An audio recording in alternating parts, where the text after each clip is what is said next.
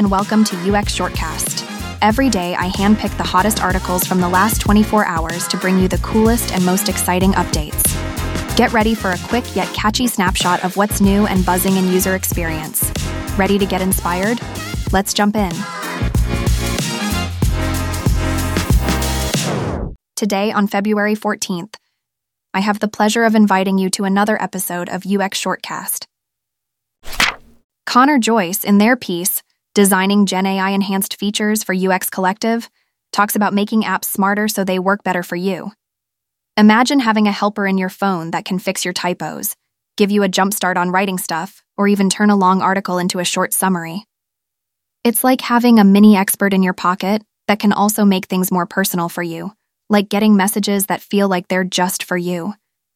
This tech is just getting started and it's all about making your online tools easier and more helpful.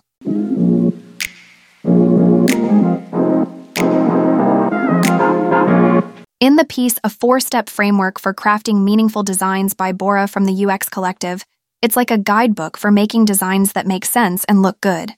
Here's the lowdown 1. Content. Think about what you want to say. It's like planning what to pack for a trip. 2. Structure. Organize your stuff so you can find it easily. It's like mapping out your route. 3. Layout. Decide where to put everything. It's like setting up your campsite for easy living. 4. Style. Jazz it up with colors and fonts. It's like choosing the right hat for a sunny day. The big idea? Don't just start painting the barn red. First, figure out what you're storing inside, how to arrange it, and then make it look sharp. It saves you a headache and makes sure your barn ain't just pretty, but also does the job right.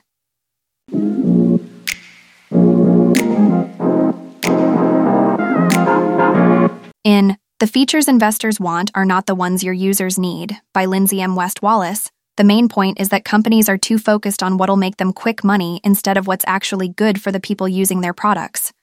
Think of it like fishing. They use shiny lures, fancy features to attract big fish, investors. But that doesn't help the smaller fish, everyday users, who actually need something different to bite. Wallace says tech companies are cutting jobs in user experience, UX, which is all about making things better for the user, because they're too busy trying to please the big money folks. But if companies keep ignoring what regular people need, they won't last long. It's like selling a tool that looks fancy but doesn't do the job right. Folks won't keep buying it. Wallace argues we should care about making money, sure, but not at the expense of making stuff that's truly useful for people.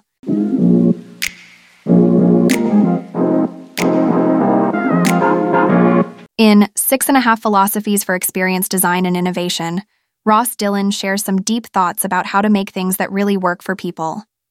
Imagine a city. It's not just buildings and roads, it's like a stage where life's drama plays out. That's the first big idea the second is about balance, like Goldilocks not too much control, not too little.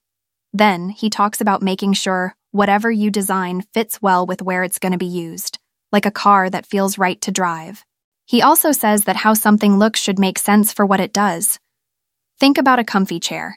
It's gotta look and feel inviting to sit in. Next, he dives into how everything's connected, like in a busy market. It's a bit messy, but it all works together. And don't forget about talking and writing.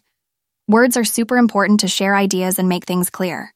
Lastly, Dylan asks us to think hard about whether what we're making is really helping or just adding to the mess. It's all about designing with a purpose and not just for the sake of making something new. So, designers got to be thoughtful and aim to make life better, not more complicated.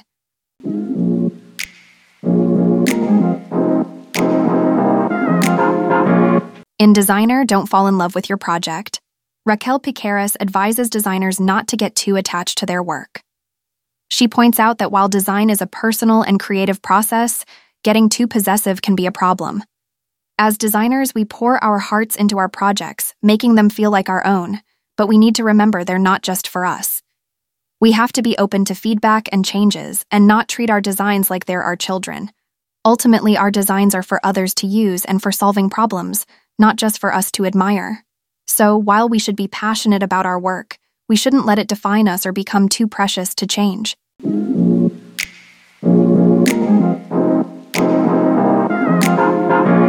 Dinesh Samala over at UX Planet just dished out his top picks for AI tools that'll give your design work a serious boost in 2024. Here's the lowdown 1. Recraft.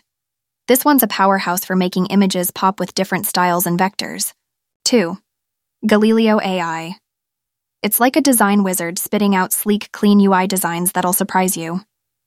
3. Uizard. Imagine building a UI with just drag and drop.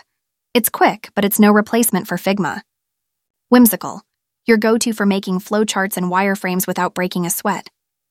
5. AI Colors. A no brainer for whipping up color schemes that'll make your designs shine. 6. Khroma AI. Like a color psychic, it figures out what you like and keeps the hits coming. 7. FontJoy. Mixing and matching fonts is a breeze with this tool. 8. FIGGPT. It's the Swiss Army knife for Figma, making design filling and tweaks easy. Dinesh is stoked to share these finds with fellow design buffs, so give him a whirl and amp up your game.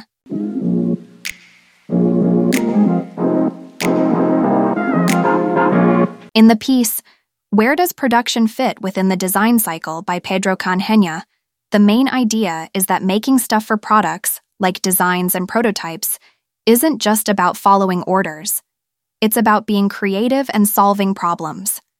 The old role of a production artist who just did what they were told is changing.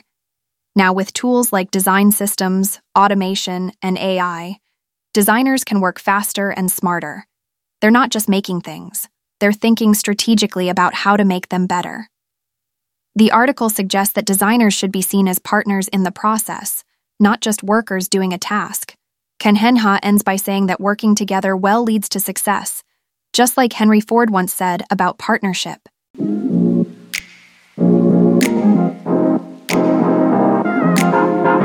In Why Designers Fail to Integrate into Agile Teams, Jorge Valencia talks about the struggles designers have fitting into teams that use a fast paced work style called Agile, especially a type called Scrum. Agile is all about quick updates and changes, but it can be too rigid and doesn't leave much room for the creative and research parts of design. Valencia found that Scrum was made by engineers, not designers, which is why it's tough for design work that needs more time and thought. He suggests using other agile methods that are better for design, like Lean UX and emphasizes the importance of teams working together and valuing each other's skills to make better products.